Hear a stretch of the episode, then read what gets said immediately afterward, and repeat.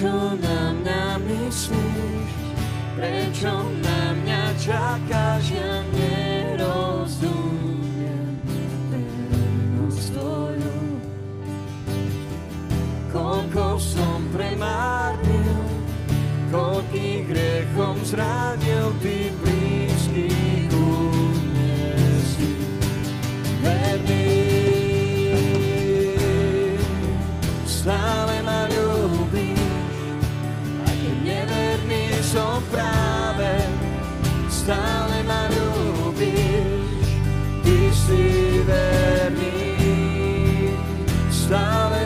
čakáš, aj keď hriechú život na ním, stále na mňa čakáš.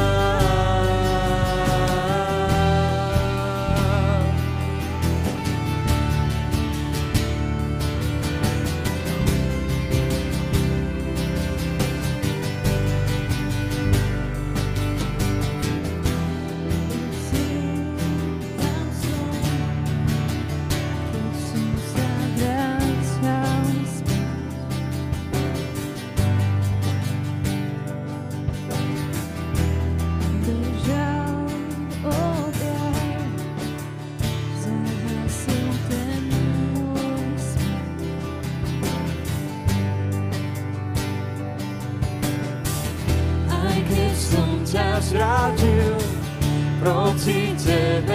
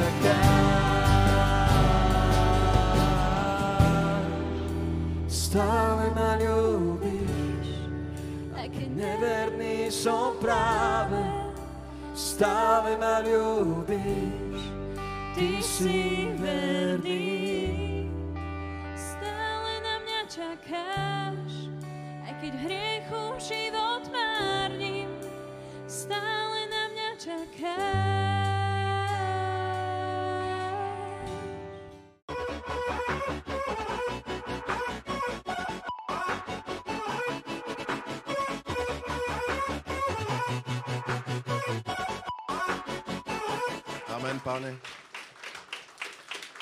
Ďaká ti za to, že to, čo ty započneš, to aj dokonáš, pane. A žiadna práca v tebe nie je učinená márne. Amen.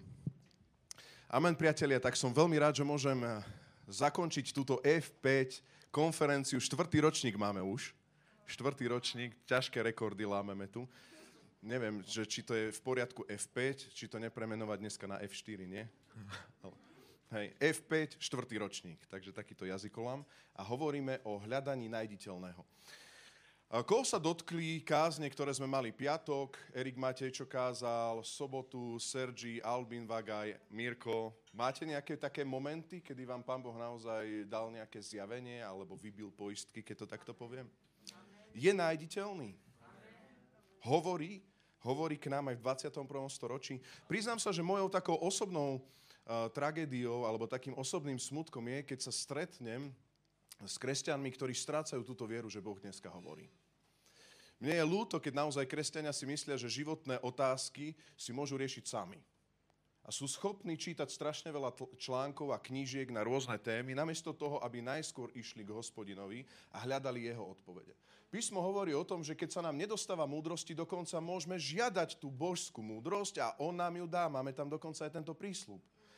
Zároveň hovorí o tom, že Boh nás nenecháva v štychu a ver tomu, že keď Pán Boh vie o všetkých tvojich veciach až tak, že ťa má prerentgenovaného, tak On má pre teba konkrétne veci do konkrétnych rozhodnutí. Nie si tu sám. A nie si tu sám len preto, uh, nie, si tu, nie si tu neopustený teda. Nie si tu s ním len preto, aby si v ťažkých situáciách bol potešený. Ale Boh je s tebou preto, aby tvoj život mohol aj viesť a riadiť. Boh má pre teba dobré veci, dobré plány, sú to tie jeho veci väčšieho obrazu, o čom sme hovorili, ale zároveň tento rok, o ktorom chceme hovoriť, je, že on je tou hlavou a on sa chce pohnúť a stále chce hovoriť svoje veci do tvojho života. Chcem sa ťa spýtať, máš takto otvorené srdce? Môže Boh hovoriť do tvojho života? Do tvojho dennodenného života? Ja rozumiem tomu, že keď ideme niekde na nákup, tak e, nemusíš sa pána pýtať, že či potrebuješ kúpiť kajzerky alebo rohlíky. Ja to tak zvyknem hovorievať, že kúp oboje a manželka ťa nepošle znova kupovať. Hej? Vtedy sa nepotrebuješ modliť. Ale ak hľadáš nejaké životné rozhodnutia, kde máš bývať, kde máš pracovať, možno ti to už nedáva nejaké odpovede, koho si možno máš vziať za manžela, manželku, alebo ako zasiahnuť svoje deti, ktoré teba už vôbec nepočúvajú a sú na teba možno alergické. Ja ti chcem povedať, Boh má na všetko riešenie. Ten zoznam bol tak široký, ktorý na začiatku Sandy čítala. A ja ti chcem povedať, to nie je len holý zoznam. Boh má záujem viesť tvoj život. A preto je dôležité, že ak vyznávame, že my a náš dom budeme slúžiť hospodinovi, aby sme sa tak církev aj správali. Chcem dneska pozbudiť našu vieru. My sme novozmluvná církev, priatelia. My sme jeho ľud. A to, čo dneska chcem kázať, je, že on je s nami. My hľadáme nájditeľného, ale chcem ti povedať, že aj keď ho niekedy nevidíš, on je s tebou, iba že by nebol verný. Ale on sám povedal, že on je verný, aj keď my sme neverní. Takže jeho vernosť je stála. On je s tebou a s nami teraz ako so zborom po všetky dni až do skonania sveta. V každých situáciách, aj keby si išiel dolinou tvône smrti, nemusíš sa báť, lebo on je s tebou. A častokrát máme pocit, ako keby ho nevidíme v našich životných rozhodnutiach. Všimol si si? Niekedy máme pocit, keď spievame chvály, že to je viac menej o, tý, o gitare a o tom, ako to je celé nacvičené. Samozrejme, cvičiť treba, ale ako keby nám uchádza to, že on je tu. Že on tróni na chválach svojho e, ľudu. Niekedy sa spolu stretneme ako církev, dvaja, traja, ale viete, čo sa stáva? Častokrát, hovorím teraz aj zo svojej skúsenosti, častokrát sa mi ako keby uchádza, že tam nie sme len dvaja, Dvaja sme na stoličke, ale sme tam traja, lebo tam je pán. Nie sme len traja stretnutí, traja sme len na stoličke, ale Boh je uprostred, kde sú dvaja a traja. Čiže priatelia, církev, On je s nami. Môžeme to spolu povedať? On je s nami. Ak patríš Ježišovi Kristovi, on je s tebou. Už je zaplatené, tam nič neruší tvoj osobný vzťah s Otcom Nebeským. To je to evanielium, ktorému sme uverili. Nič tam neruší. Iba hriech je tá vec, ktorá zabila ten vzťah. Ale Kristus priniesol vzkriesenie do toho vzťahu. Žiješ to? Vnímaš to? A chcem ťa dneska pozbudiť, že aj keď ho nevidíš, on je s tebou. Aj keď ho nevidíš, on je najditeľný. Aj keď ho nevidíš pri uctievaniach, on je tam. Aj keď ho nevidíš vo svojej komórke, aj, aj, aj vtedy je tam. Aj keď nerozumieš sám svojmu srdcu, aj vtedy je tam, pretože on je stále s tebou. Stále je s tebou. A zrazu, neviem, či to trošku chápeš, ale mne to ako keby mení, mení tú celú perspektívu. Ako to celé vychádza... predstav si, že keď ja prídem na nejaké stretnutie a stretnem sa napríklad s kamarátom, s kamarátom, s, ma, s manželkou. A dobre, dajme tomu Sandy jej kamarát, hej, ona je aj môj kamarát, samozrejme. A teraz my sa niekde stretneme, tak mám očakávanie viac menej, že sa spolu budeme rozprávať, nie? Nemám očakávanie, že tam budem sa rozprávať s Vilom. Tak stretnem sa so Sandy na káve, tak nemám očakávanie, že sa tam budem rozprávať s Vilom, nie? Tak sa rozprávam so Sandy. Aká je tragédia, keď spoločne prídeme do cirkvi tak, že máme pocit, že sa rozprávame len s tým, koho vidíme. Že sa rozprávam len zo Sandy. Ale pritom písmo hovorí, že tam nie je len Sandy, ale je tam prítomný aj Boh.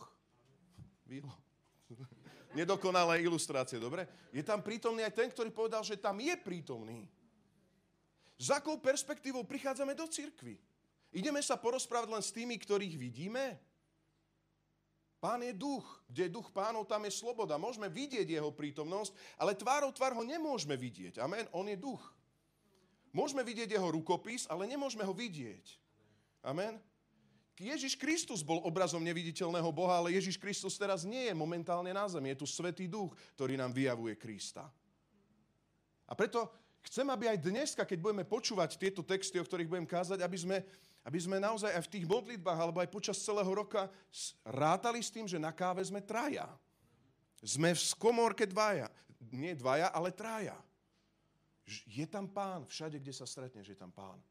Aby si počítal s tým, že keď sa modlíš, je tam pán, ktorý ťa počuje. Že keď chváliš pána, je tam pán, ktorý tróni na chválach. Je tam on. Drahý Pane Ježišu Kriste, ja sa modlím, aby toto slovo, ktoré dneska bude kázané, Páne, nebolo kázané v ľudskej múdrosti. Nech je to zlomené v mene Ježíš. Duchu Boží, sám príď a predstavuj sa nám cez tento text. Amen. A ja by som chcel dneska kázať zo starej zmluvy a vy, ktorí, to, vy, ktorí poznáte písmo, tak poznáte príbeh o Šadrachovi, Mešachovi a Abednegovi. Koľký z vás poznáte tento príbeh? Môžeme si to rovno nalistovať, tak poďme do Danielov, Danielovej knihy prorockej. Teraz skúška, že či viete, kde je Daniel. Vy, čo máte papieráky. Takže Daniel, 3. kapitola. Je to trošku dlhší text, takže pri každom bode prečítam len verše, ktoré budem exegetovať. Dobre, akurát. Alebo rozoberať. No, lepšie slovo. Čiže Daniel 3, 1 až 12. Čítam. Král Nabukadnecar dal zhotoviť zlatú sochu. To bol babylonský král, hej? Jej výška bola 60 lakťov, jej šírka 60 lakťov. Dal ju postaviť na rovine Dúra v babylonskej provincii. Král Nabukadnecár zvolal satrapov, predákov, veľmožov, členov rady, správcov pokladnice, súdcov, súdnych úradníkov a všetkých, čo majú moc v jednotlivých provinciách, aby prišli na slávnostné posvetenie sochy, ktorú dal postaviť.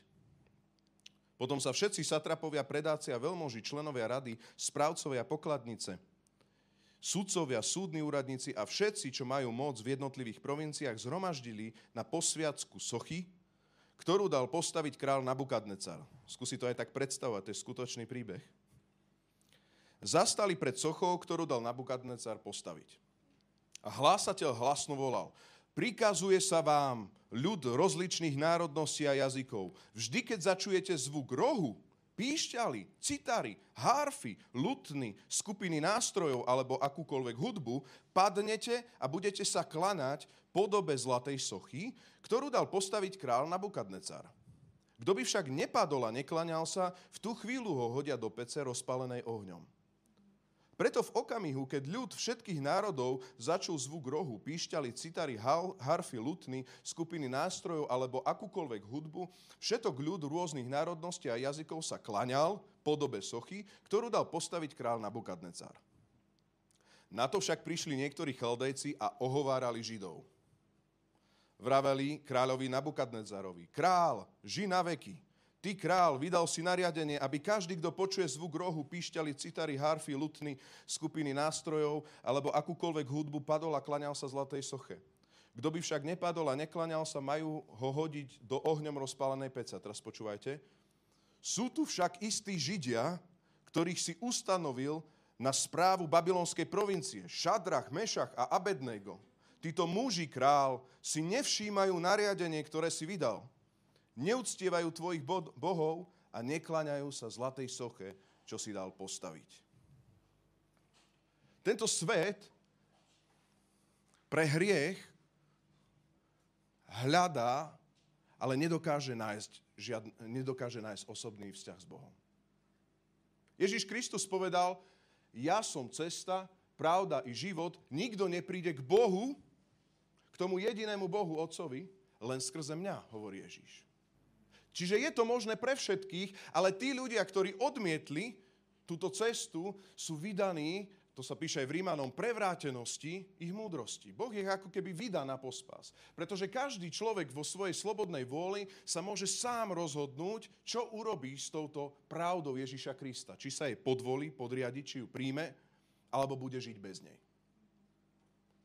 Chcem povedať, priatelia, že my ako církev máme byť tí, ktorí prinášajú Kristové evanelium do nášho okolia. Toto není nejaký osud, že zlí bystričania, vy zlí bystričania, to je beznádejné, to idete všetci do pekla, celé je to zlé. Vôbec nie. My máme prinášať evanelium pokoja. Aké sú milé nohy tých, ktorí zvestujú toto evanelium pokoja. Aké sú vzácne, že? To sú tie tvoje nohy, môžeš sa na tenisky pozrieť, alebo ja neviem čo. Ty máš prinášať toto evanelium pokoja. Ale chcem ti povedať, že spoločnosť, ktorá hľadá Boha, nenachádza, nenachádza Boha, je zvyknutá tvoriť si vlastných bohov. To je môj prvý bod. Spoločnosť, ešte raz, môj prvý bod je, spoločnosť, ktorá hľadá Boha, ona túži hľadať Boha a nenachádza ho, vytvára si vlastných bohov, vlastných božikov. To je normálne. My vidíme tuto trošku nejaký kultúrny kontext a ja nechcem ísť teraz úplne do detajlov, pretože mnohé veci sa zmenili, priatelia. Tak nemáme tu veľkého Nabukadnezara, nie, ktorý náš, náš premiér alebo prezident si neurobi sochu a nedá si ju na dvor, že, nedá si ju na dvor, že klaňajte sa mi, nie? Tak asi... Hej. Teraz máme, verím tomu, že znovu zrodeného premiéra, tak je to trošku iné, ale ale žiadny premiér by asi nepochodil u Slovákov, že by si tam vystavil seba, že pozrite, chodíte sa Slovácimi klaňať, to som ja veľký váš prezident. Asi by bol veľmi smiešný, nie? Kultúra sa zmenila, ale spôsob je ten istý. Táto spoločnosť vytvára nejaké božské systémy. A ja chcem hneď na začiatok dať poznámku počiaru. Teraz to nechcem zneužívať na korona obdobie. Dobre, priatelia, naozaj vážne nie. Pretože tu sa jednalo o uctievanie hospodina a tu sa nejednalo o to, že sa niekto má trošku, ja neviem, obmedziť. My môžeme momentálne Boha uctievať slobodne. Je to tak? A bez ohľadu na to, aké máme názory, dúfam, že stále sme zreli v tom a nebudeme sa tu obviňovať. Páne, tvoja láska nech je medzi nami. Ale na druhú stranu ti chcem povedať, potrebuješ počuť, aj keď není korona obdobie, že sú tu systémy, ktoré, ktoré ako keby vytvárajú rôznych božikov. Je tu systémy a my si to voláme, ja neviem, renesancia, alebo voláme si to rôzne obdobia v históriách, ktoré sú voľnomyšlienkárske obdobia a potom prišli vojny, veľké vytriezvenie z tých veľkých myšlienok, že aký je humanizmus, aký je človek dobrý, že? Teraz sa to všetko viac menej ako keby vracia a stále tento svet nejakým spôsobom pláva. Dneska si hovoríme, konzumná spoločnosť alebo čo. Nechcem do tohto úplne zabrdnúť, ale ja ti chcem povedať, kresťan, ty nepodláhni duchu tejto doby. Ty uctieváš živého, lebo ty si našiel živého. Nepodláhni tomu, čo hľadajú ostatní. Ty prines živého tak, aby pred, pre, prines živého pred zraky tých všetkých, ktorí zatiaľ živého nenašli. A tak ako Šadrach a Mešach a Abednego si vôbec nevšímali nariadenia, ktoré tam boli, jednu vec nestratili. To nebola rebelia, že ja kašlom na Nabukadnezara. Tu bolo to, že proste ja uctievam živého hospodina. Toto je môj životný štýl, takto som naučený, ja mám s ním vzťah a počúvaj, hoc aj oni ho možno nemali vždycky v takom prorockom zjavení, ako ho potom mali neskôr v peci, ale oni uctievali. Predtým, ako išli do pece, už predtým ho uctievali. Predtým, ako sa dostali do šlamastiky a do ťažkých vecí, už ho uctievali a počúvaj, možno ho ešte nevideli. Pravdepodobne ho teda nevideli, lebo nemáme o tom záznam, že by ho nejak sa stretli, tak ako sa stretli s ním v peci. Má veľký zmysel žiť kresťanstvo, aj keď ho nevidíš, že sa na ňo nadejaš, lebo si uveril, že on je s tebou a ten rukopis, že Boh je s tebou, vidíme. Ale zároveň ti chcem povedať, nikdy nepodceňuj svoje uctievanie, pretože ak podceníš uctievanie živého, tak pôjdeš k mŕtvemu a budeš rovnaký ako v tomto svete. To sa môže stať aj kresťanom.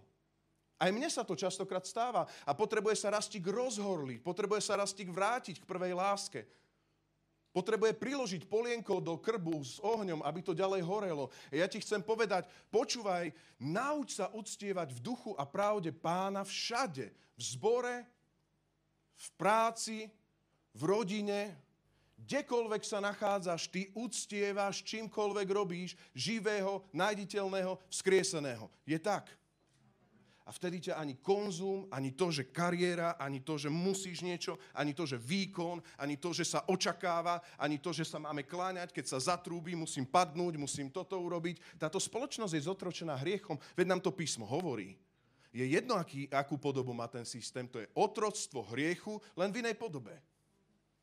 Každý je otrokom toho, čo mu otročí, ale my, keď otročíme Kristovi, nachádzame synovstvo a slobodu. Pretože on už nás nenazýva len otrokmi a sluhami, lebo sluha nevie, čo robí jeho pán, ale počúvaj, keď ho nájdeš, nájditeľného, tak si sluha, ktorý vie, čo robí jeho pán a stávaš sa jeho syn. Amen. Spoločnosť si tvorí bohov. Počúvaj, ča, dávaj pozor, častokrát to, čo je trend, môže byť presne len nové božstvo, ktoré sa vytvorilo v spoločnosti. A ja by som tu chcel povedať pár aspektov. Budem sa hýbať vo verši 1.12. Tu vidíme vo verši 1. Vznikol tam Boh menom človek Nabuchadnezar veľký. Komentátori hovoria o tom, že ten, ten Božík pravdepodobne bola jeho podobizeň, hej, na 90%, lebo sa ten Božík volal Socha Boh Nabu, čo je začiatok jeho veľkého mena Nabuchadnezar.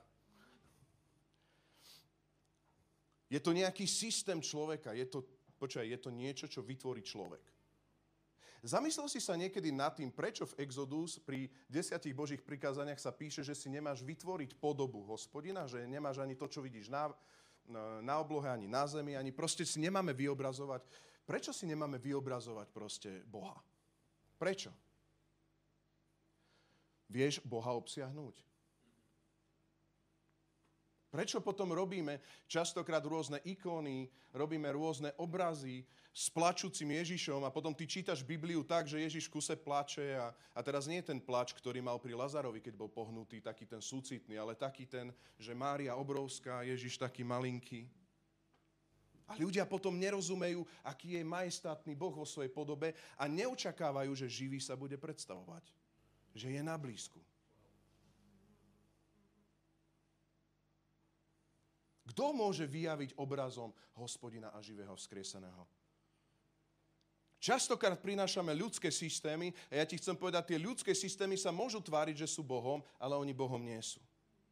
Druhá vec je, tento ľudský systém v tomto svete, tuto máme to, tú sochu Nabukadnezara, to vidíš vo verši 2.7, prináša svoj režim uctievania. Je tam nejaký konkrétny, zabehnutý životný štýl. To sa žije. Hej. Ľudia majú na to presné pravidla, ako sa to žije. Majú presnú predstavu, ako ty máš žiť. To je duch doby, my to dneska voláme. To je presná predstava, ako máme žiť. Ale ja ti chcem povedať, že aj Biblia má dosť veľkú predstavu a teraz je dôležité, ktorou cestou pôjdeš. Či to pôjdeš tou úzkou cestou alebo širokou cestou, my to poznáme, že? A tu vidíš režim uctievania. On hovorí a zavolal všetky vrchnosti, zavolal celú spoločnosť tej doby. Tam sú satrapovia, predáci, veľmoži a tak ďalej. Zavolal celý kráľovský rod, zavolal všetkých. Nabukadnezar, priatelia, určil ducha tej doby. On určil a zavolal všetkých a povedal, takto sa v tejto dobe budete správať. V tejto dobe to takto bude normálne. A keď bude zvuk píšťal a keď bude nejaká melódia, tak vy viete, čo máte robiť, lebo sa spieva jedine tejto soche. Nabukadnecara vôbec nezaujímalo, či to je Boh alebo není Boh. On to vymyslel a všetci to budú robiť. Aká tragédia, keď aj ľudia na Slovensku sa narodia do niečoho a ľudia za nich vymyslia, čo ako by mali robiť. Prečo to robíme, že niekto za mňa vymyslí a niečo urobí a vymyslí? Prečo? To je slobodné, alebo to je niečo naučené? Ja viem, že idem po tenkej hrane, ale teraz sa trošku zamysli. My potrebujeme očisťovať, to je zmena myslenie, to je pokánie veci Božím slovom. Viera je z počutia hospodinových slov a ak si v živote ešte nepočul Božie slovo, tak sa pýtam, aká viera v, teba, v tebe vyrástla, ak nie je systém toho, čo je normálne v, tejto, v tvojej rodine, v tejto dobe, v tomto národe. Je to kultúra, ktorá nemá moc zachrániť a zmeniť ľudský život. Amen. A zároveň tento režim prináša kláňanie sa soche, ale prináša aj vyhrážky. Keď to nebudete robiť, hodia vás do pece.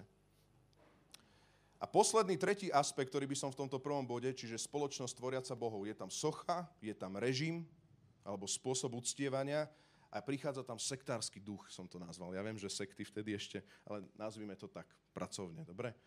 Sektársky duch. A to vidíš vo verši 8 a 12. Na to však prišli niektorí chaldejci a ohovárali Židov a vraveli kráľovi Nabuchadnezarovi, král ži na veky. A potom, keď sa pozrieš do 12. verša, hovorí, sú tu však istí Židia, ktorých si ustanovil na správcu babylonskej provincie, čiže to boli naozaj vysoko postavení ľudia. A problém bolo, títo muži král si nevšímajú nariadenie, ktoré si vydal, neuctievajú tvojich bohov, neklaňajú sa zlatej soche, čo si dal postaviť. Ten sektársky duch je ten, že tí ľudia sú zvyknutí klaňať sa niečomu, lebo musia. Počúvaj, oni sa kláňajú niečomu, lebo musia. Bol by problém. Ale keďže oni musia a ty nemusíš, to je problém. Keďže ja som zviazaný a ty si slobodný, to je problém. Ak ja musím, tak musíš aj ty. Myslím, že nám Slovákom je to trošku blízke, mne je to tiež blízke, hej. To, ak ja musím, ne, ak ja, ne, ja neviem, na hodinu som nemohol meškať 5 minút a ostatný si tam príde za pol hodinu, mešká si a sa mu odpustí, tak si poviem, že tak to je, ak, ak ja musím tu byť presne, tak musia všetci tu byť. Aká tragédia je, keď to v tej najdôležitejšej veci robíme a to je, koho uctievame. Počúvaj, uctievanie je tak dôležitá vec, že ak chceš nasledovať Ježiša Krista, potrebuješ sa vzdať tak všetkého. Matku, otca možno, deti, brata, spôsoby. Možno sa dostaneš na ulicu len pre Ježiša, lebo si sa rozhodol, že ty niekoho uctievaš. Áno, potom ťa Boh pošle, aby si ctil svojich rodičov a prinašali milosť, lásku a pravdu. Ale, ak hovoríme o prvom mieste, ak hovoríme o, tej, o tom piedestále, koho uctievaš, musí tam byť živý. Iba on. Iba on. Nový štýl. Iba jeho uctievam. Počúvaj, ak Boha budeš mať na tom piedestali, koho uctievaš, budeš vedieť odkryť diablové taktiky a budeš vedieť odkryť veci, ktoré sú neživé a nefungujú. Iba, že by fungoval na král Nabu. Tak ja ani neviem, ako vyzerá, hej? Takže asi tak fungoval, nijak. Ak chceš byť v kresťanstve, ktoré funguje, nechceš byť len v kresťanstve náboženskom, ak chceš byť naozaj v kresťanstve, ktoré funguje, na tom piedestáli nesmie byť ani filozofia, ani myšlienky, ani to, čo si sa naučil, ani tak, ako sa to robí, ani spoločenské veci. Musí tam byť živý král kráľov a pán pánov, ktorý sa prejavuje cez svoje slovo skrze zjavenie Svetého Ducha. Jediný zdroj. A vtedy rôzne liberálne diskusie zmlknú. Naozaj. Ono to není až také ťažké skončiť niektoré diskusie, pokým máš bohabojnosť a úprimne čítaš Božie pasáže. Na rôzne témy. No lenže, ak ty prežívaš tú radosť a niekto neprežíva radosť v kresťanstve, tak si sektár. Všimli ste si, je to tak trošku na Slovensku. Vďaka Bohu, že v Bystrici to tak až nebadám, ale keď som išiel do iných miest a nechcem ukriúdiť, ale mám jedno mesto konkrétne na mysli, tak to bolo také, hej, tam nemali ani evangelický kostol, takže proste ako kresťanstvo, ktoré dvíha zo stoličky, je sektárske. To není, ako to je čo tuto. Ani to nemá sviatosť, ani to nemá nič, ani to nemá vážnosť, ani to nemá, čo to tuto je. A ty povieš, no ale ja som našiel Boha. To je trúfale. Ty si našiel Boha, to je trúfale. Ja sa nebojím, že zomrieť, lebo Ježiš za mňa zomrel a viem, čo bude po smrti. To je trúfale. Poznáš? To je pyšné. To není Božie ale iba, že keď skriesaného a živého uctievaš, tak ty vieš, že vieš, že vieš. A to vidíme v druhom bode. Oni vedeli, vedeli, že vedeli, že Boh je s nimi. Oni nepotrebovali, aby im to niekto oznamoval. Oni vedeli, že to majú a nechcú to stratiť. Ešte raz. Oni vedeli, že to majú a nechcú to stratiť.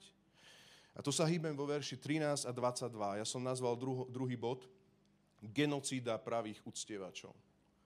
Prvý bod bolo, že si tam, tam bola továreň na rôznych božikov a zrazu tam niektorí vyčnievali zo systému a prichádza obdobie, kedy začína akási genocída, tak je to pec, čo to je?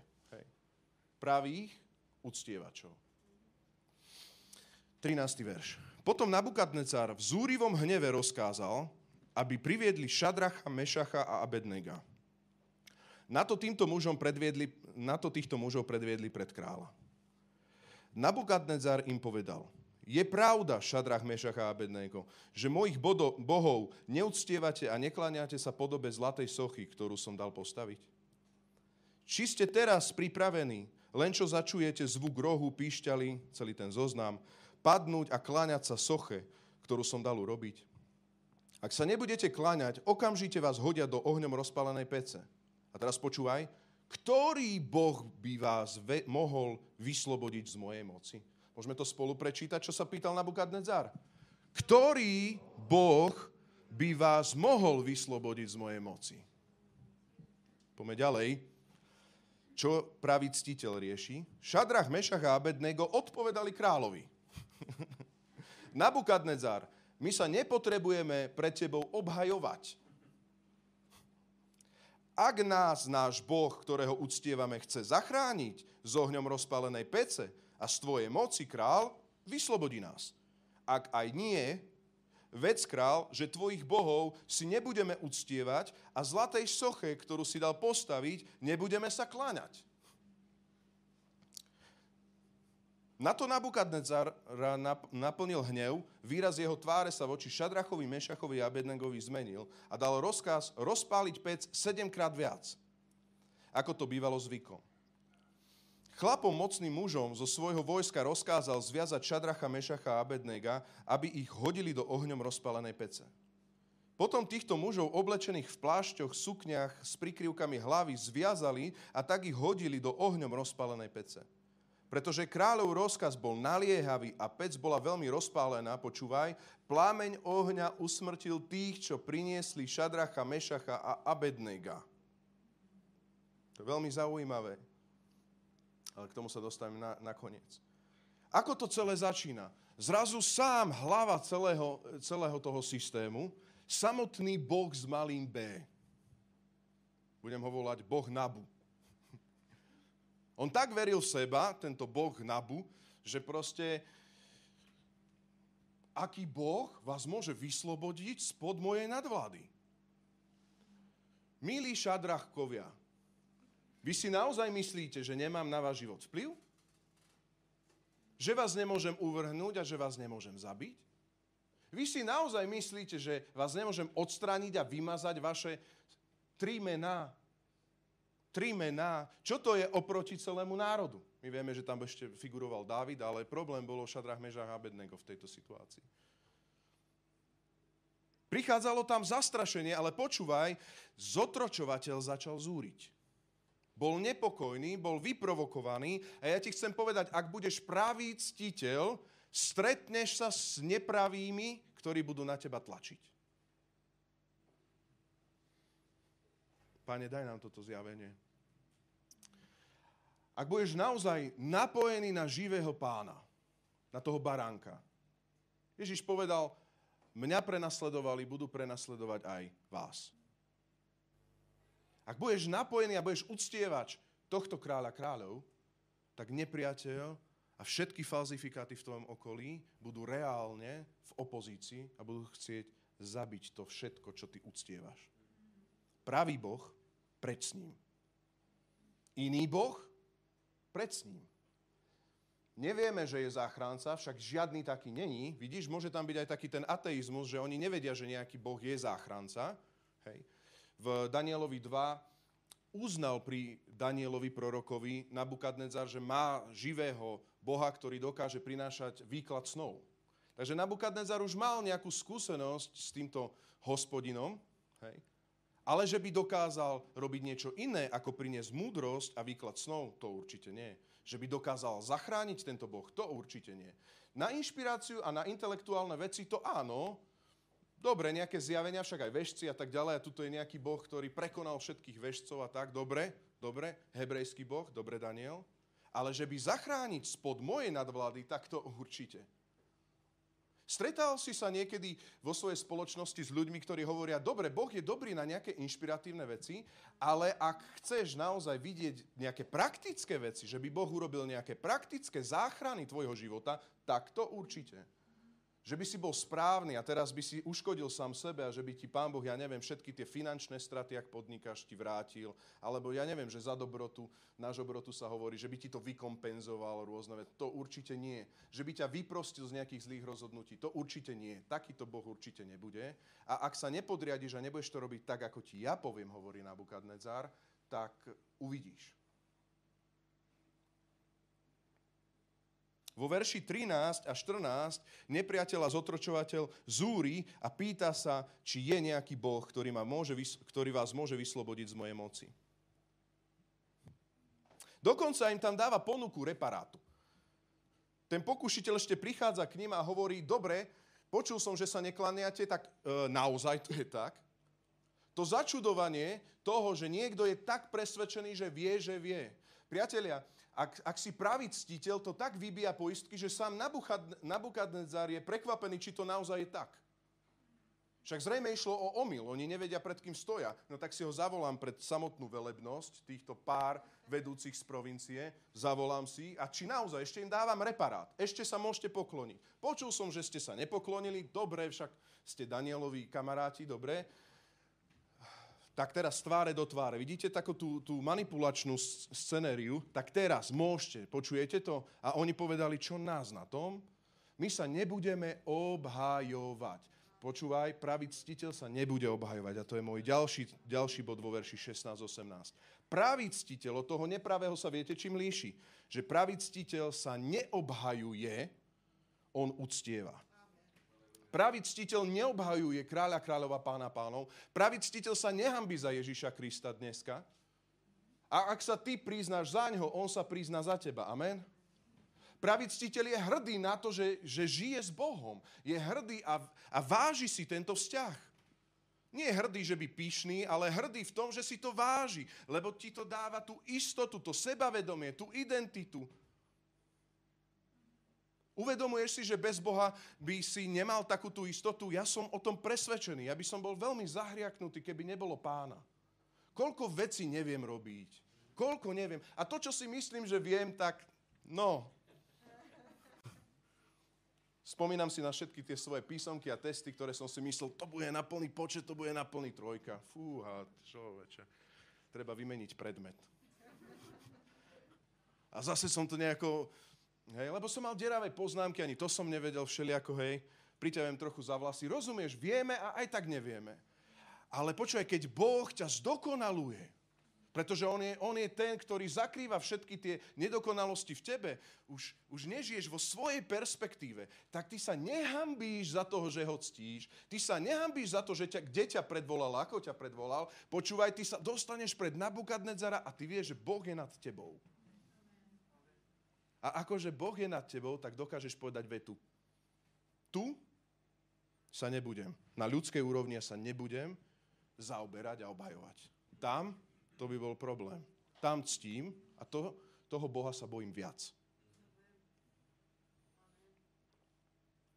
Ale veď ešte ho nevideli z tváre do tváre. Ak, ak, ak, tak bol s nimi, ale bol tam on naozaj. Vidíte církev tú perspektívu? Mnohé veci my nevidíme.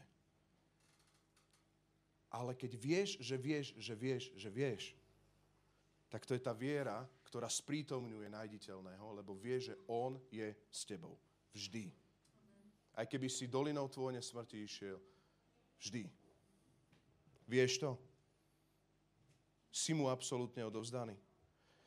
Apoštol Pavel povedal vo Filipským 1.21 Veď pre mňa žiť je Kristus a omrieť zisk. Vieme takéto niečo povedať. Vieme takto žiť. A tretí aspekt, ktorý v tom celom vidíme, je, zotročovateľ bol veľmi nervózny, verš 19 a 22, a začal robiť už tú genocídu. Na začiatku bol nervózny, potom sa stretol s pravými ctiteľmi, ktorí mali nejakú jasnú povahu a potom začínala genocída. Viera až na smrť. A Ježiš od nás nechce niečo, čo sám neprešiel. A on nás dokáže posilniť, tak ako rôznych mučeníkov a prvého mučeníka Štefana, až takým spôsobom, že Štefán jednoznačne priniesol Ježišov charakter a povedal, Bože, ne, nepočítaj im tento hriech. On tam povedal to isté, čo Ježiš. Ja verím tomu, že to Boží duch v ňom vypôsobil, lebo to bol charakter baránka. Charakter vzkrieseného. Vlastní ma neprijali, tento svet ma chce zabiť, ale ja som Boh, ktorý miluje a zachraňuje. Boh v tebe dneska chce pôsobiť, brat, sestra, vieru až na smrť. A nie na výsmech, aby si tým prešiel. Jasné, ale až na smrť, aby si vedel všetky veci mu odovzdať. Oni boli, tí praví ctiteľi, až tak nezastihnutelní, že oni tak ctili pána, že povedali, ak Boh bude chcieť, vyslobodí nás. Ak Boh nebude chcieť, nevyslobodí nás. Každopádne Boh nás vidí, stane sa Božia vôľa. Vidíš to tam? To sa stane, to bude Božia vôľa. Ak Boh bude chcieť, vyslobodí nás. Ak nie, milý Nabukadnezar, nie, ale bo, stane sa, stanú sa Božie veci. Nie si ukradnutý. Boh ťa nedal ako číslo do tejto planéty. Boh proste naozaj riadi tvoj život a čokoľvek sa ťa dotýka, je to ako zrenice jeho oka a on má plán, on ťa vedie, on ťa posúva, on ťa sprevádza, on ťa chráni, on je s tými, ktorí sú praví ctitelia, ktorí si ho vážia, ktorí ho uctievajú. Prichádza ten čas, hovorí Ježíš, keď pre, povstanú praví ctitelia, ktorí sa budú kláňať v duchu a v pravde, v zjavení, kým Ježiš je a tomu pravému, nájdenému, vtelenému Bohu sa budú kláňať. Nikomu inému, jemu. Máš toto zjavenie?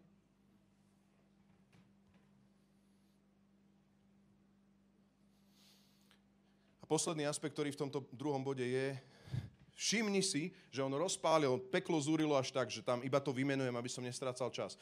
Takže zotročovateľ má zmenený výraz. Hej? Čiže je tam ira- iracionálna nenávisť. Prichádza, už si sa stretol, iracionálna nenávisť voči tomu, čo predstavuješ.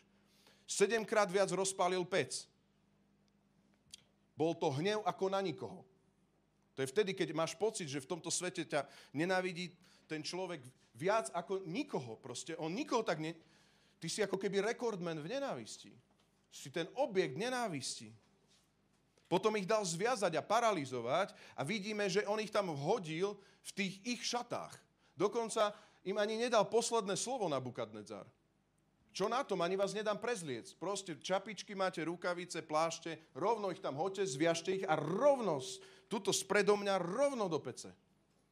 Tu nebudeme robiť žiadne iné bočné veci a žiadne iné teatrá. Mimochodom, vtedy sa to tak nerobievalo. Takže tu zúril tak, že i hneď spred mojej tváre. To bola tá prchkosť hnevu. A všimnite si, že prichádza tam to, že tí ľudia, ktorí uctievali Nabukadnedzara, samotným bohom Nabuko neboli, neboli uchránení spred týchto plameňov, pretože tí, ktorí niesli Šadracha, Mezacha a Bednega, tam zahynuli. Otvorili pec a uhorili do tla. Tu sa dotýkame so živým a mŕtvým. Skutočným Bohom a s napodobeninou. A tak niektorí nosia a mali taký strach postaviť sa na Bukadnezarovi, lebo zomrieme. Ja sa bojím ten, po, e, zmeniť tento systém, ja nemôžem, ja sa musím kláňať a tak. Musím byť oddaný na Bukadnezarovi, lebo zomriem, zomriem, tento Boh ma musí ochrániť. Vodom nesú a plnia jeho rozkaz a zabije ich to. A padnú mŕtvi. Tu sa dostávame k tretiemu bodu keď prichádza vyjavenie a predstavenie Boha, ktorý zachraňuje. Keď sa sám predstaví nájditeľný. On tam vždy bol. On vždy je so svojimi ctiteľmi. On vždy je so svojou církvou. Amen. On vždy je so svojimi prorokmi, ktorí sa nespreneverili. S tými pravými ctiteľmi je vždy. Chráni ich, stráži ich, pozbudzuje ich, ale počúvaj, keď prichádza pec, tlaky, ťažkosti a keď príde samotný diabol v podobe Nabukadnezara, tak vtedy je všetkým zrejme, že je tu jediný Boh, ktorý vyslobodzuje spod nadvlády Nabukadnezara. Je tu jediný Boh, ktorý má moc vyslobodiť spod nadvlády všetkých týchto vecí. Spod nadvlády diabla ťa Ježiš vie vyslobodiť. Amen. Veríš tomu? Už si to zažil. Verš 23.30. Teraz počúvaj. Traja muži, Šadrach, Mešach a Abednego, však zviazaní, padli do ohňom rozpalenej pece. Potom vylakaný král Nabukadnezar rýchlo vstal a spýtal sa svojich radcov. Či sme nehodili do horiacej pece troch zviazaných mužov? Odpovedali královi, iste, že král. Ten však povedal, hla vidím uprostred ohňa chodiť štyroch neviazaných mužov, ktorí neutrpeli nejakú újmu a vzhľad toho štvrtého je podobný synovi bohov. Vtedy Nabukadnezar pristúpil k dverám rozpalenej pece a povedal, Šadrach, Mešach a Abednego, služobníci najvyššieho Boha, výjdite von. A potom Šadrach, Mešach a Abednego vyšli spomedzi plameňov. Teraz počúvaj. Satrapovia, predáci, veľmoži a kráľovskí radcovia sa zhromaždili, všetci tí bonzáci. A... to sa mi veľmi páči. A hľadali na týchto mužov, nad ktorými telami plameň nemal moc, ktorým sa ani vlas na hlave nespálil, ani ich odev nepodlahol zmene a neprišiel na nich ani pach ohňa. Nabukadnezar povedal, nech je zvelebený Boh Šadracha, Mešacha a Abednega, ktorý poslal svojho aniela a zachránil svojich služobníkov, ktorí v neho verili ktorí neposluchnú kráľov rozkaz a obetovali svoje tela len, aby nemuseli uctievať nejakého iného boha, okrem svojho boha a nemuseli sa mu klaňať. Vydávam teda nariadenie, že ak sa ktokoľvek z ľudu, akéhokoľvek národa a jazyka bude rúhať Bohu Šadracha, Mešacha a Abednega, nech je rozsekaný na kusy a jeho dom nech obrátia na rumovisko. Lebo nie iného Boha, ktorý by bol schopný takto zachraňovať. Môžeme spolu prečítať? Lebo nie iného Boha, ktorý by bol schopný takto zachraňovať. Čo sa tu stalo? A ja som to nazval vyjavenie Boha, ktorý zachraňuje. Keď prichádza tlak, neboj sa, církev. Keď prichádzajú ťažké situácie, neboj sa. Keď prichádza výsmech a keď prichádza genocída, alebo proste keď idú po tebe, nestrachuj sa. Dôveruj. Je to príležitosť. Ver tomu, že sa hospodin vyjaví ako ten, ktorý zachraňuje. Formy môžu byť rôzne, ale nenechá ťa tam. Vyjaví sa ako Boh, ktorý zachraňuje. Práve preto, že boli hodení do pece Šadrach a Mešach a Abednego, boli nájdení a naš, teda našli toho, ktorého hľadali. Mám to tu zle napísané. Prejavil sa im prítomný, ktorý stále s nimi bol. Práve preto, že boli hodení do pece, sa oni stretli s tým, na koho sa nadejali. Stretli, si, stretli sa s tým aspektom toho, že Bohu nie sú jedno. Oni mu, oni mu verili nie pre vypočuté modlitby, že či nás vyslobodí alebo nevyslobodí, stále nebudeme uctievať a budeme uctievať jediného Boha. Amen. Oni mu boli odovzdaní. Ale Boh sa im dal poznať práve cez tieto ťažké veci. Keď v peci naozaj to bolo celé rozpálené, sa im tam zjavil. A komentátori teraz hovoria, že, že, že Boží syn, niektorí si myslia, že to bolo aniel, nechám toto tajomstvo na nás, akým spôsobom. Ale ja ti chcem povedať, že novozmluvne veríme tomu, že skrze Božieho syna, Ježíša Krista, si ochránený aj v peci. Aj v ťažkých situáciách. Prečo? Lebo Boh je záchranca. A zrazu vstupuje tam Boh do toho celého. A zrazu ho poznávaš, aký je celý. Teraz si zober, že ty si v, tom, v, tom, v tej peci a ty ho spoznávaš, aký on je. A spoznávaš ho, že, že my sme tu traja, ale on je tu štvrtý. Spoznávaš ho, že celý čas sme sa modlievali dvaja, ale on tam naozaj celý čas ten bol. Spoznávaš ho, že toľkokrát sme v onn chválili Boha, ale on tam fakt bol. Človeče, on tam fakt bol.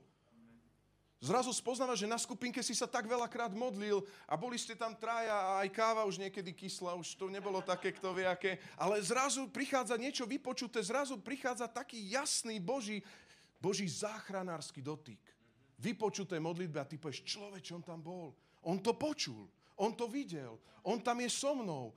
On je naozaj s nami, on je fakt s nami.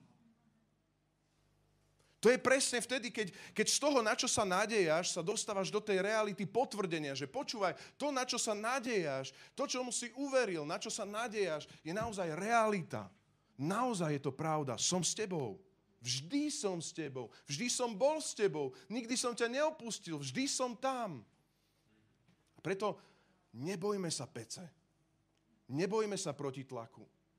Vieš, kde je ten hlavný zápas? Aby si neúctieval iných bohov. Neúctievaj iných bohov. Ty si drž to, že ctíš a uctievaš živého, toho, komu si uveril. Ctí ho. Nerozumieš tejto dobe, ale ctíš a rozumieš, koho uctievaš, komu si uveril. Amen? Nerozumieš tlakom, ale ctíš toho, komu, koho si uveril.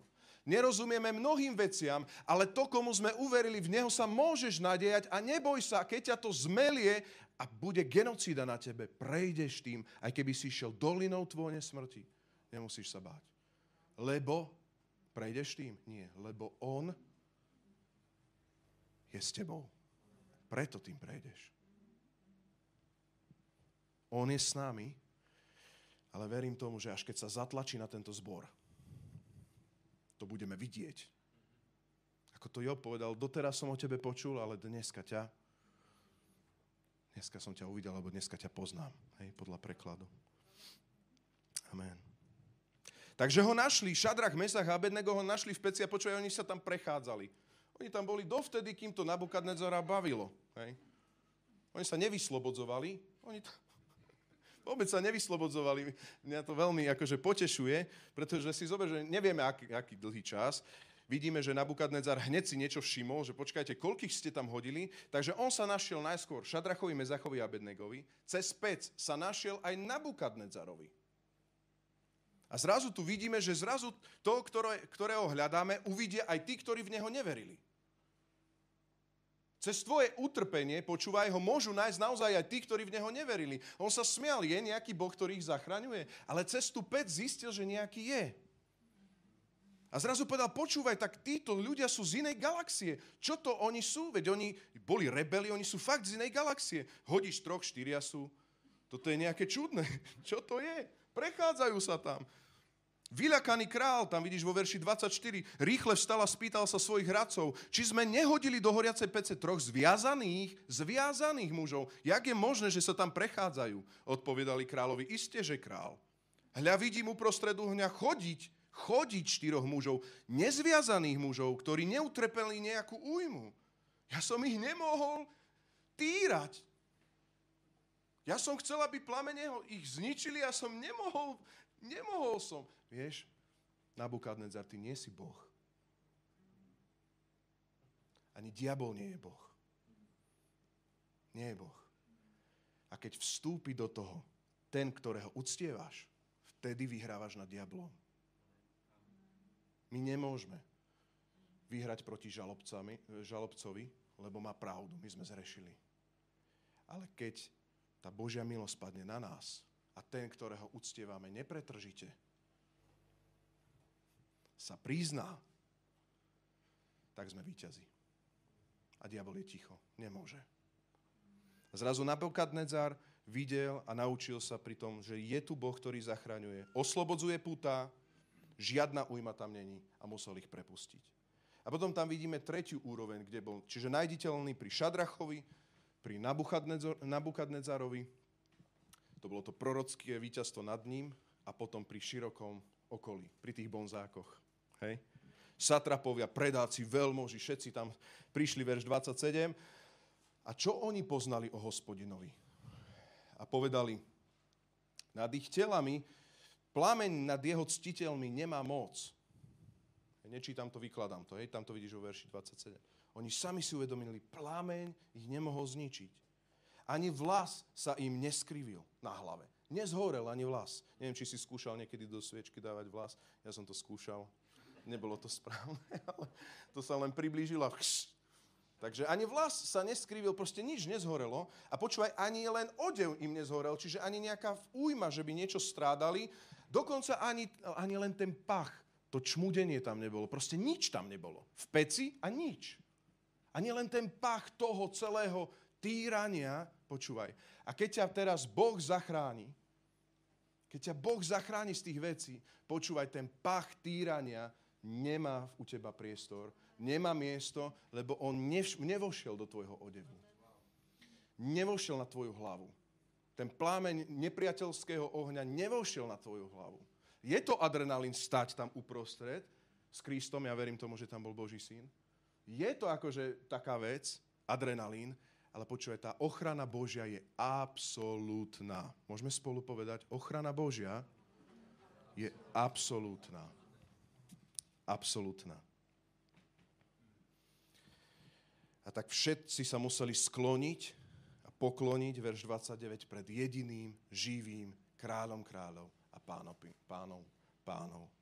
Pred jediným Bohom.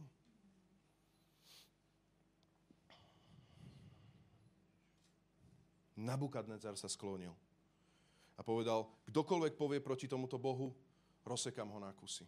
Všetci satrapovia to videli, kto je jediný Boh a praví ctitelia sa s ním stretli ako ešte nikdy dovtedy.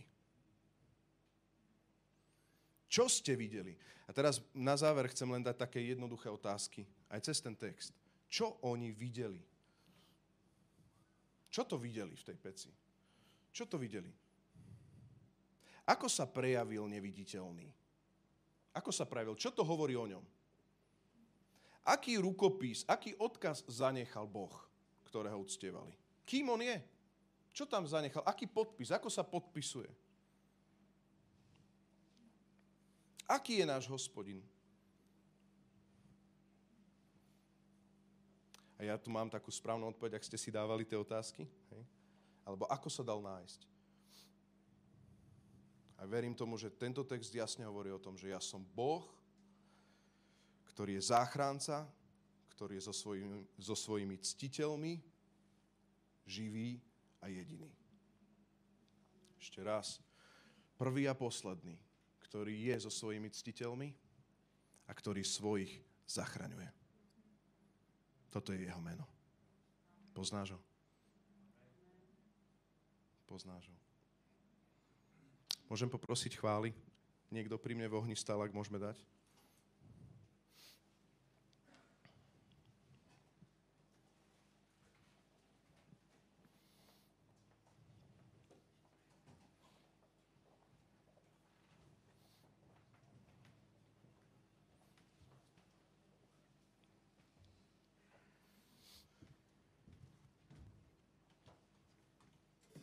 Môžeme povstať, církev. Môžeme sa modliť. Chcem dať výzvy pre nás.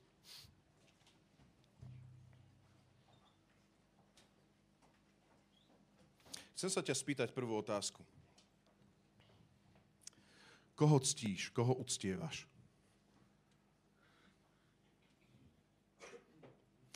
Naozaj sa ťa pýtam tú otázku. Koho uctievaš?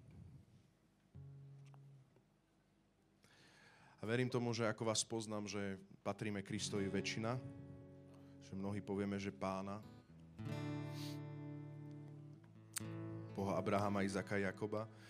Chcem sa ťa spýtať, koho uctievaš z perspektívy, kto to je, koho uctievaš. Kto je ten Boh? On povedal, ja som. Aký je?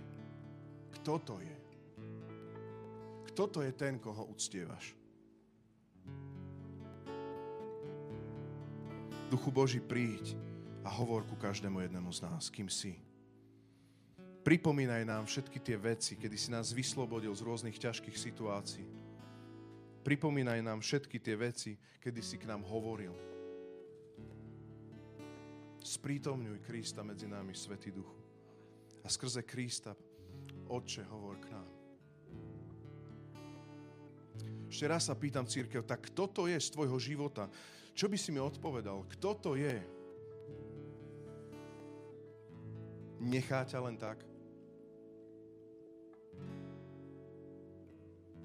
Je mu jedno, ako sa máš. Je mu jedno, čím prechádzaš. Pýtam sa.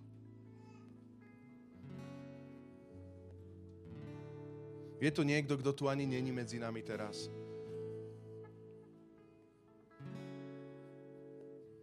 Je to niekto, kto sa ani nechce pozrieť na všetky tvoje veci, pretože si tak vzdialený od Neho a On nemá na teba čas, On rieši Mars a všetky iné planéty.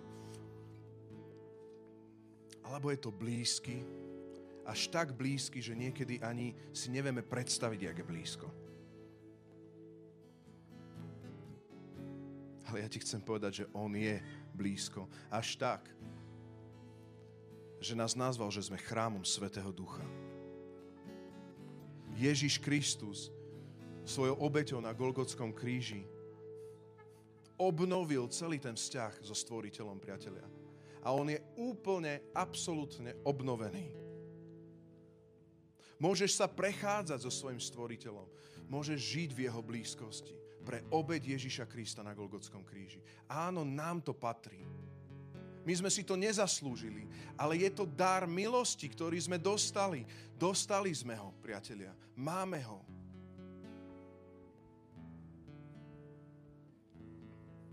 tak ja by som chcel ešte predtým, než budeme spievať túto pieseň, aby takú tichú modlitbu, naozaj krátko, ja to nechcem naťavať, ale tichú modlitbu.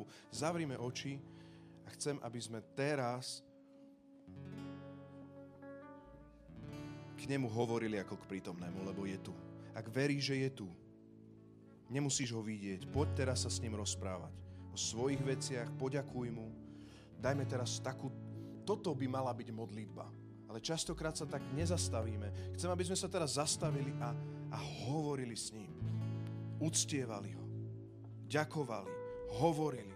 Čokoľvek, čo máme na srdci. Hovorili o peci, ctili ho. Ja neviem, čokoľvek aby sme sa k nemu správali ako k živému. Povedz niečo. Niektorí z nás možno dlho ne, nemáme vytrénované tieto modlitby. Tak skús, skús niečo zrozumiteľné povedať, čo žiješ. Povedz mu. Povedz mu. Pretože on je nájditeľný. A až tak toho poďme ctiť piesňou.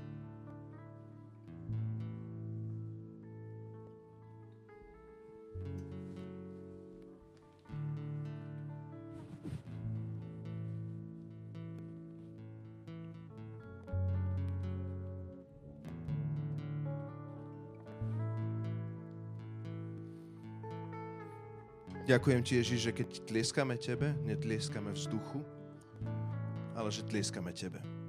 Ďakujem ti za to, že keď sa modlíme k tebe, nemodlíme sa do plafóna, ale hovoríme k tebe, pane.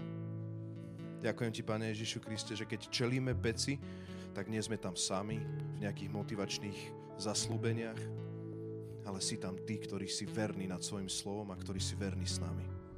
Stále si tam, pane. Milujeme ťa, Ježiš. Pane, chceme ti povedať, že ťa milujeme, že ti ďakujeme. Ďakujeme ti za tvoju obed na kríži. Ďakujeme ti, Ježiš. Vážime si, nechápeme, ale vážime si.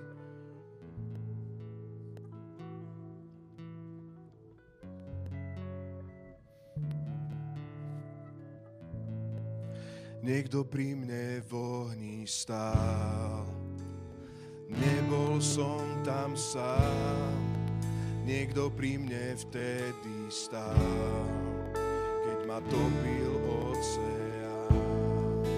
Ak mi chýba pripomienka, prečo som neslobodný, ktorá z hrobu stáva. Už Niekto pri mne v ohni stál, niekto pri mne v ohni stál.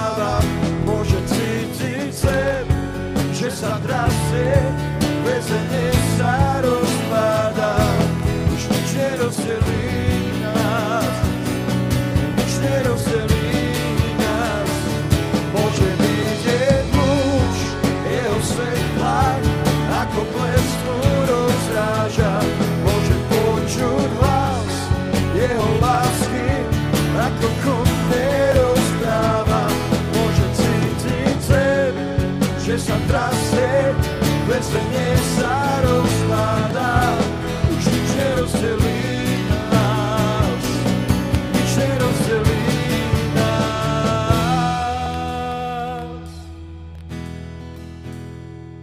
Niekto pri mne v ohni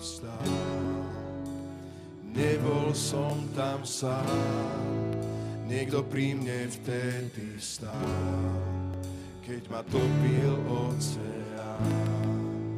Ak mi chýba pripomienka, prečo som neslobodný, sila, ktorá z hrobu vstáva, už prúdi vo mne vždy. Sila, ktorá z hrobu vstáva, už prúdi vo mne. Dajme potlesk prítomnému. Páne, Tebe tlieskame, Teba chválime, Teba vyvyšujeme, Ježiš. Priatelia, jednu vec ešte som vnímal. Počúvajte, my nevidíme pána, keď žijeme pre neho, nevidíme. Ale keď sa dostaneme ako Pavela Silas do väzenia, tak vtedy vidíme, že zem sa zatrasie. My nevidíme, koho ctíme a uctievame, možno ako Šadrach, Mežach a Abednego, ale keď sa dostaneme do pece, vidíme, že zrazu je tam s nami. My mnohé veci nevidíme a nevieme, ale vtedy, keď prídu potreby, ťažkosti a keď nepriateľ nás prichádza na nás a začne nás útočiť, vtedy vidíme, že niečo sa začne hýbať. A prichádza vtedy Boh, jeho rukopis. Nemusíme si ho zobrazovať, môžeme vidieť, že on je stále s nami. Amen. On je vzkriesaný, vzkriesaný. Tak dajme jemu potlesk, páne. Teba chválime, uctievame.